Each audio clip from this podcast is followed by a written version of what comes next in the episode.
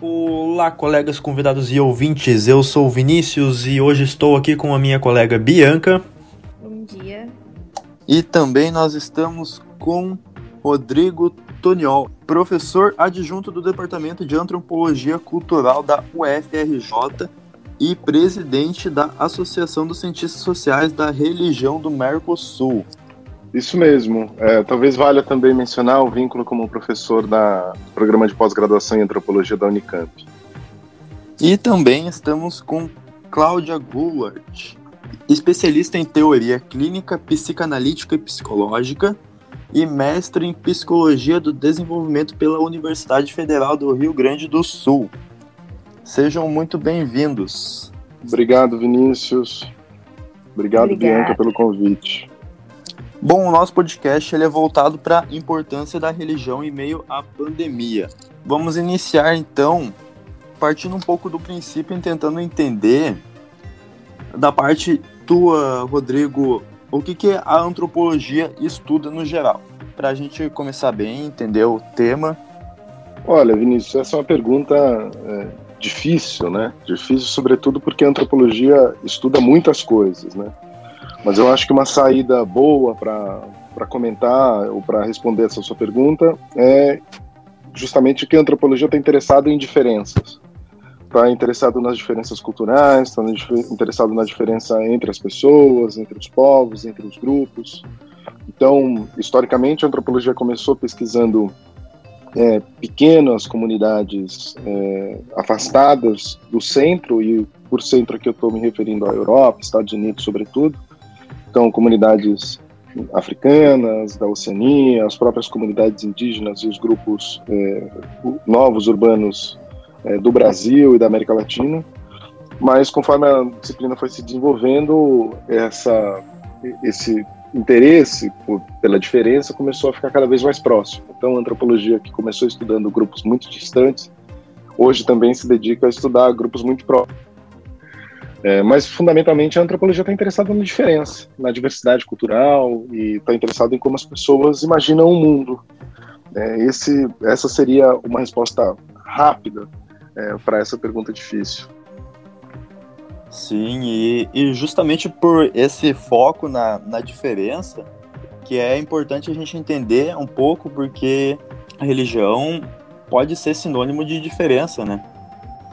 Com certeza, com certeza. A religião é um tema é, transversal, assim, na teologia, ela é um tema constante desde as primeiras pesquisas até hoje, né? Ela continua sendo é um tema que a gente se dedica. Eu mesmo me dedico a isso muito tempo e tenho vários colegas que também é, estudam nas suas variadas formas e nas suas variadas é, formas de inserção na comunidade, inclusive, né? Entendi. Rodrigo, uh, existe uma diferença da visão antropológica e da visão teológica e filosófica da religião? Ah, com certeza. Uh, primeiro, eu diria que um teólogo, né, ele está interessado, é, claro, é, no tema da religião, mas ele também está interessado em pensar sobre o transcendente, também está interessado em pensar sobre o divino, né, fazer formulações sobre o que seria esse transcendente, o que seria o divino, a natureza de Deus, etc. É, um um filósofo ele faz perguntas para si, né, que são perguntas que importam para a filosofia, para a disciplina, e pensa sobre essas perguntas filosoficamente, né, um pouco comparando aquilo que já foi escrito sobre, é, refletindo, analisando e também indo em direção a, a de maneira distinta da, da do né? O antropólogo faz uma espécie de secretaria dessa pergunta e passa a pergunta adiante. Né? Então, se a gente perguntar é, o que é Deus, por exemplo, é, um antropólogo é, não vai se aventurar a responder uma pergunta como essa, mas ele vai estar interessado em pensar, em entender como que os outros, os seus grupos de pesquisa, respondem essa pergunta. Então, mais uma vez, aí é a diferença nas formas de explicação né, sobre Deus o que interessa a ele. Né? Então a gente secretaria perguntas como essa. É, o antropólogo está pouquíssimo interessado em provar a existência ou não de Deus, etc. Mas ele está muito interessado em entender como que essa existência de Deus é, aparece para os grupos que ele está pesquisando. Entendi. Então a, a, teologia e a filosofia eles vão buscar entender realmente o, o significado de Deus, assim, né? Exato, exato. Uh. Talvez a origem dele. Exato. É, então pode ter uma, inclusive uma aproximação muito mais histórica, né, sobre as transformações dessa noção divina é, na, no, na história do pensamento ocidental, por exemplo. Agora, a antropologia, ele, ela está interessada nessas outras formulações. Inclusive, ela está disposta a reconhecer é, que quando a gente começa a falar sobre religião, a gente está dando um enquadramento para determinados fenômenos que é um enquadramento bastante particular, que é um enquadramento que diz respeito ao Ocidente, né? Quero dizer com isso que religião é uma caixinha que nós criamos no Ocidente moderno. Então tem um limite dessa caixinha. Nem todos os povos do mundo podem ser colocados dentro dessa caixinha tem uma frase do Derrida maravilhosa que é quando a gente fala religião, a própria palavra, a gente está falando latim. Né? Então a gente está falando a partir de uma determinada língua, a partir de com uma série de pressupostos. O que, o que já pode ajudar a gente a entender como pode ser difícil olhar para as religiões de todos os grupos do mundo. Porque talvez, a partir do momento em que eu me disponho a tentar imaginar o mundo como esses grupos imaginam o mundo, a ideia, a noção de religião não caiba. É, e por isso é muito difícil, por exemplo, você dizer qual é a religião dos indígenas, né? E aí não é, um, é a grande questão é que essa palavra, o que ela significa para nós, ela não tem o mesmo significado para os indígenas. Então, se o meu propósito é tentar imaginar o mundo como, como eles imaginam o mundo, é, talvez eu tenha que me livrar dessa, dessa noção, dessa categoria como uma categoria explicativa. Então a gente, nós antropólogos, estamos, estamos também assim dispostos a implodir um pouco essas categorias, na medida em que muitas vezes ela fala, elas falam muito mais sobre nós do que sobre eles, né? Sim, a, a maioria das pessoas elas têm talvez a, a prática de de aprender desde pequeno a escolher uma religião, né?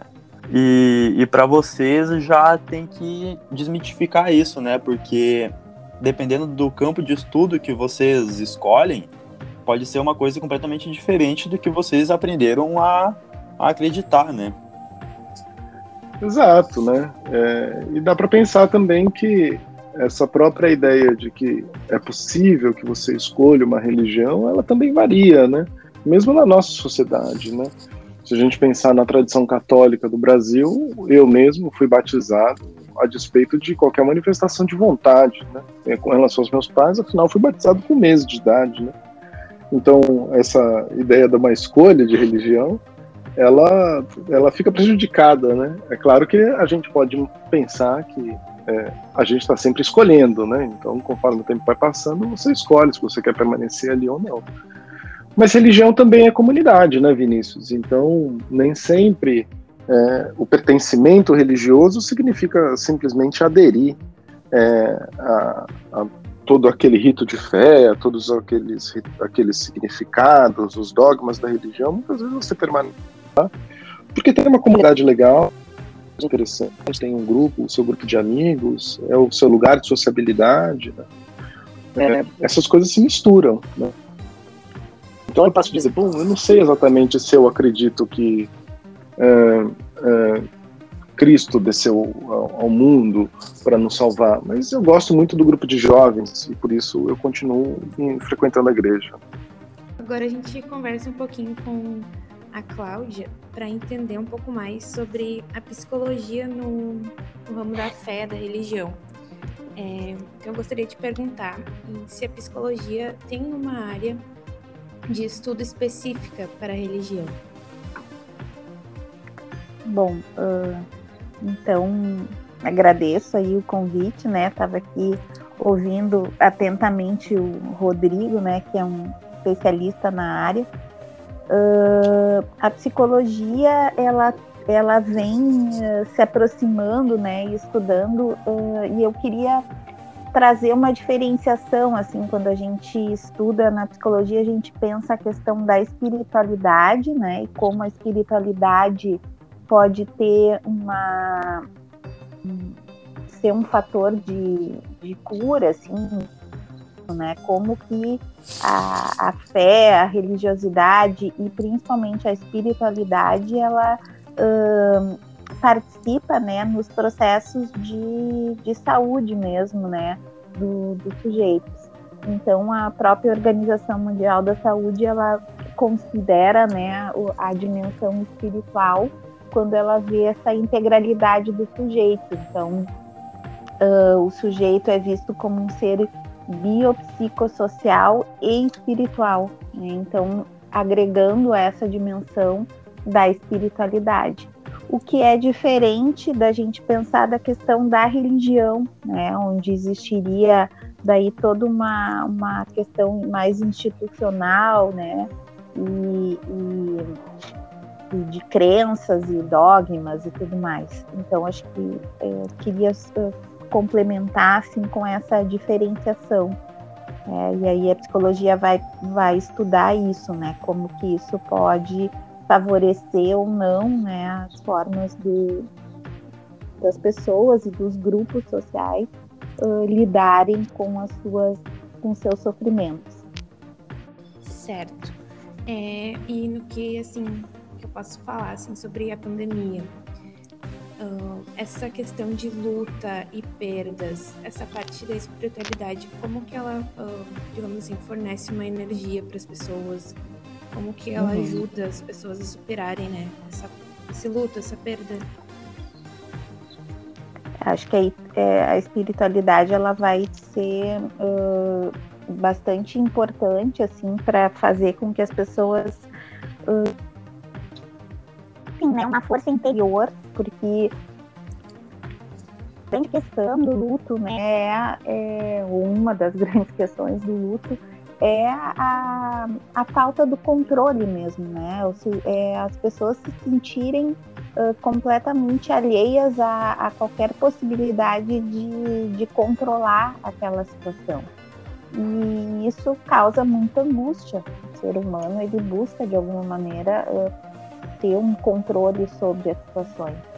Então a, a, espiritualidade ela acaba ajudando nesse sentido, a, a buscar algo que uh, uma força que transcende né, o controle individual e que permite com que a pessoa vá aceitando aquela situação como algo que, que, não, que não lhe diz uh, não lhe diz respeito no sentido do, da, da, possibilidade de, de, que aquilo aconteça ou não. Né? Então, isso ajuda na aceitação. Uhum. E, assim, a religião, ela seria um refúgio para ela, né, encontrar ou tentar entender, né, o que está acontecendo, o que se passou, uhum. ou buscar uma explicação, né, por que daquilo acontecer. Sim, eu acho que a religião, especificamente, ela pode ter uh, aspectos positivos e negativos, assim, uh, pensando né, nessa forma de, de enfrentamento dessa situação. Porque vamos pensar na questão da pandemia. Se eu utilizo a religião como de negar a situação que está acontecendo, uh, isso coloca ainda mais uma situação de risco. Eu acho que eu não preciso me cuidar porque Deus, Deus me cuida, porque Deus é maior. Me colocando numa situação de risco.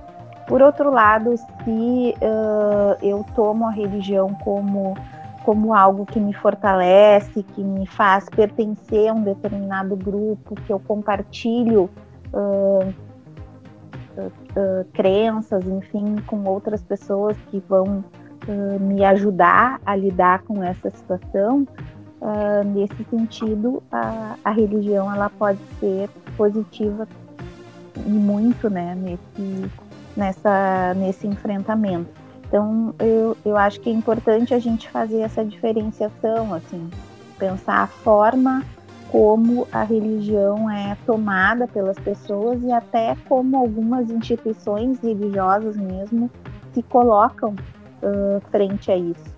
Né? Porque a gente vê algumas instituições religiosas que uh, colocam essa, essa dimensão da culpa, né? essa dimensão da.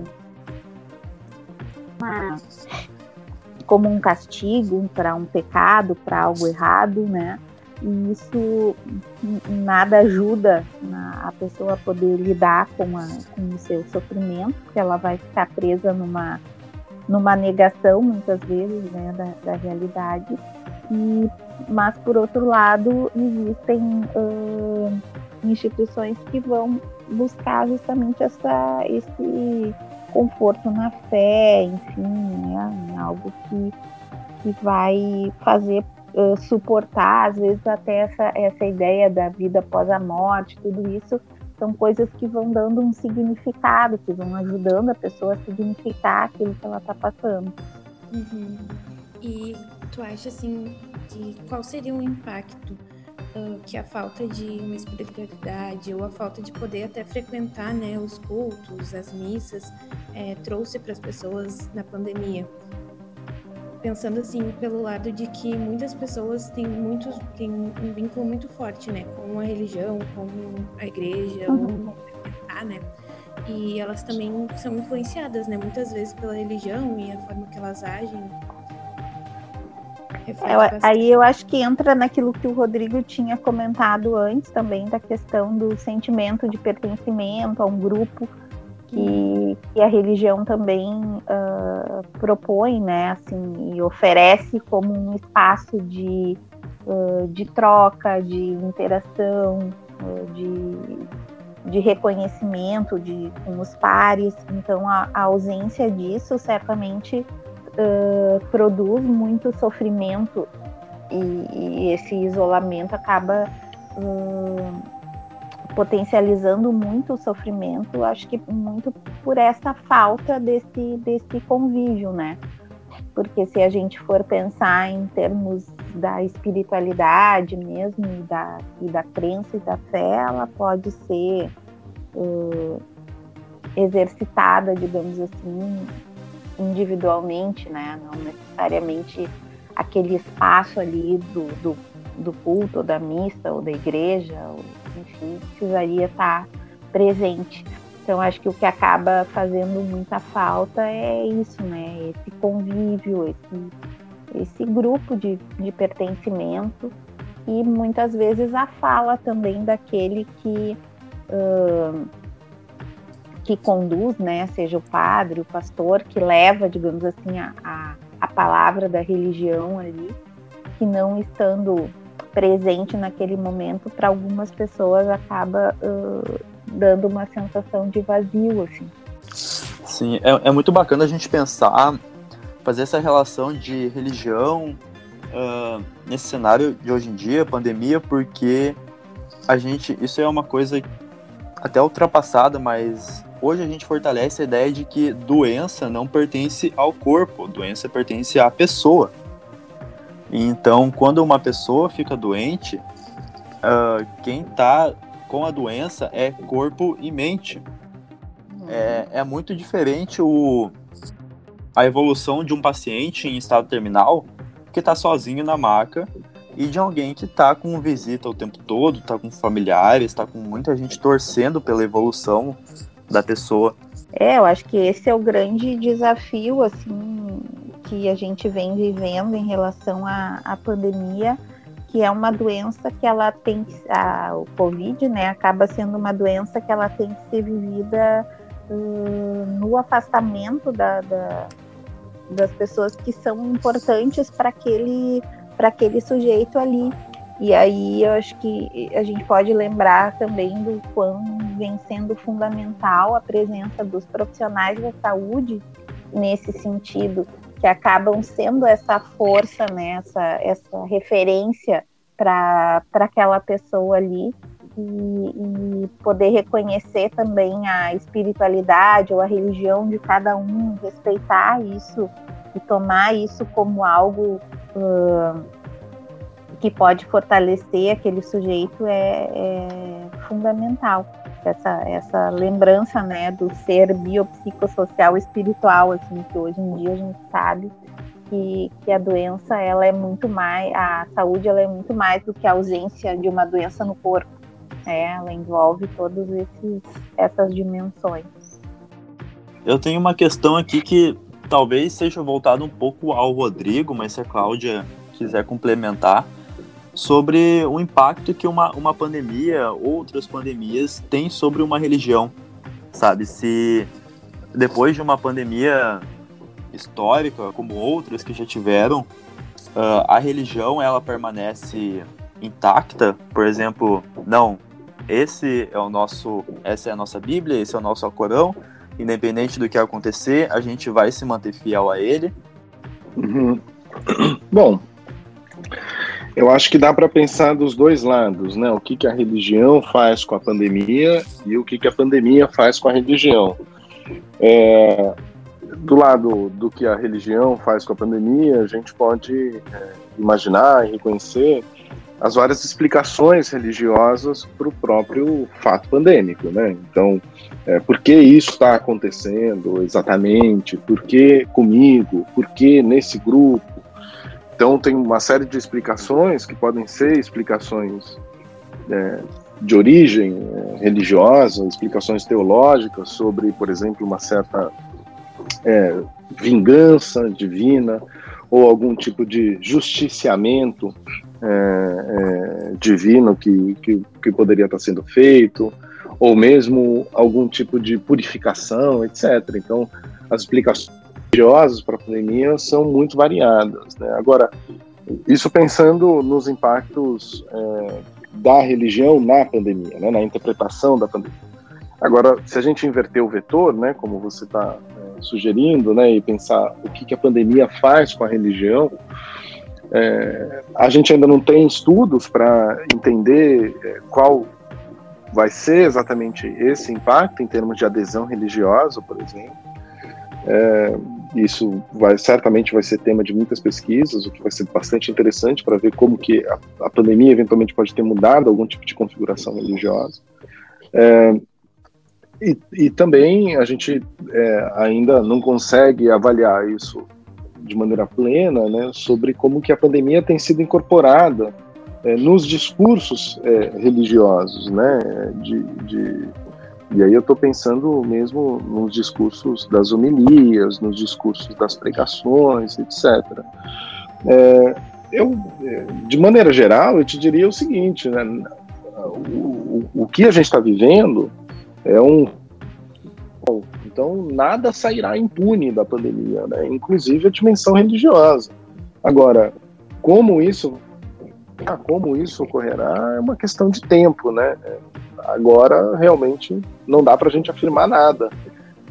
Só complementando assim a fala do, do Rodrigo, uh, aquela ideia que se tinha no início assim da pandemia, né? Ah, todos sairemos melhores, como Exato. se isso uma determinação, assim, né? Ah, a partir desse sofrimento todos vamos crescer.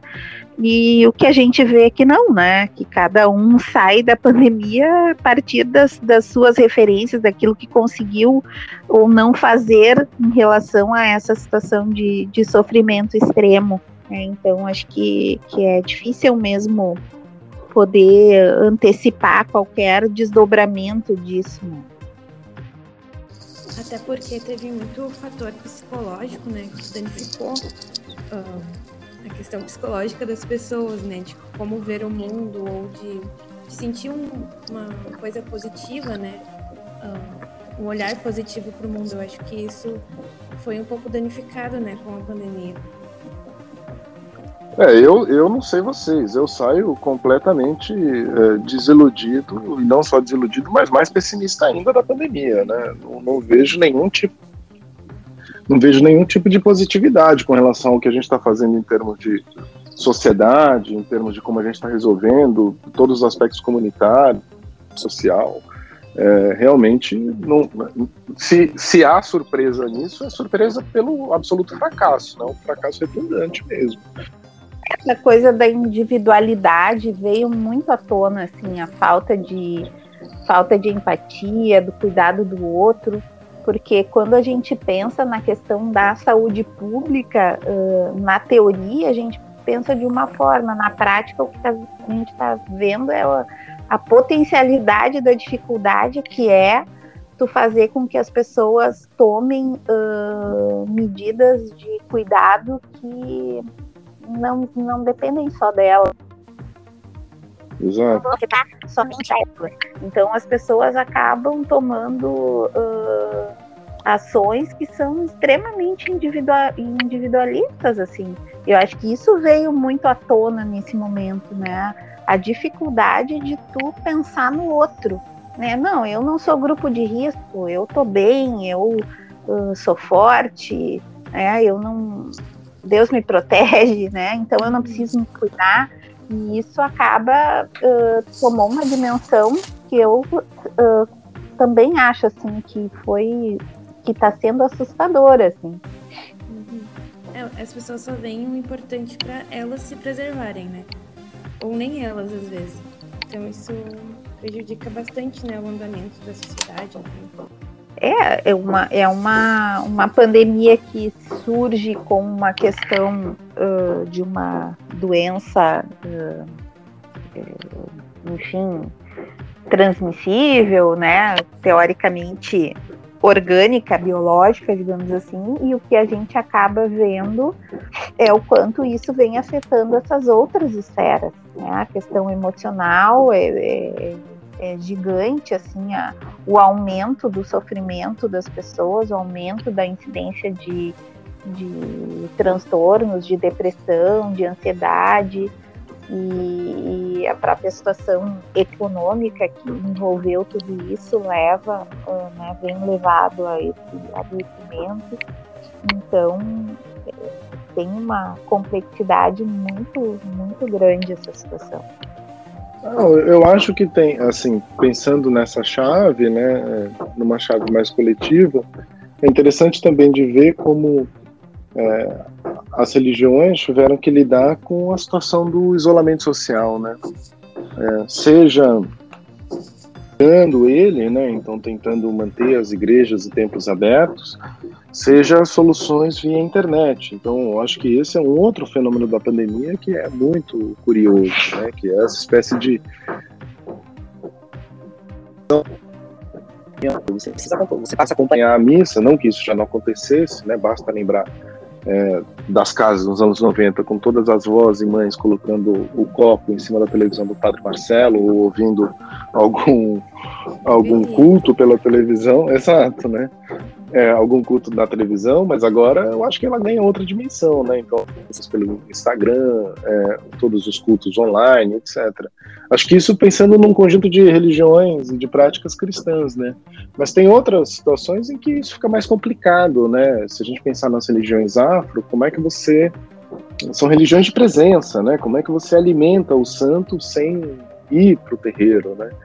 É, e aí, certamente, você tem que dar, encontrar soluções ali que não são soluções muito fáceis. Então, até voltando na pergunta do Vinícius, né, como que a pandemia impacta a religião, eu acho que se a gente vai para esse plano da prática, é, a gente tem visto muitos impactos e muitas necessárias transformações no próprio cotidiano ritual das religiões. Né?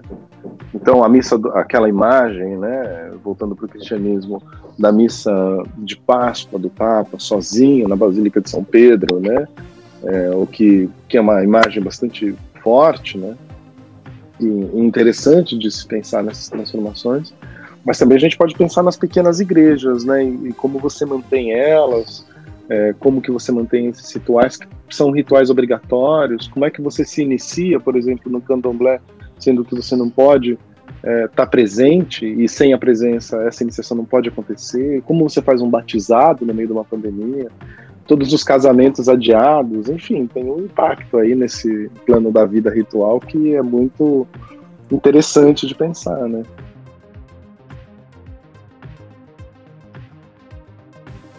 Esse foi o nosso podcast sobre religião e pandemia. Muito obrigado pela atenção, um grande abraço e tchau!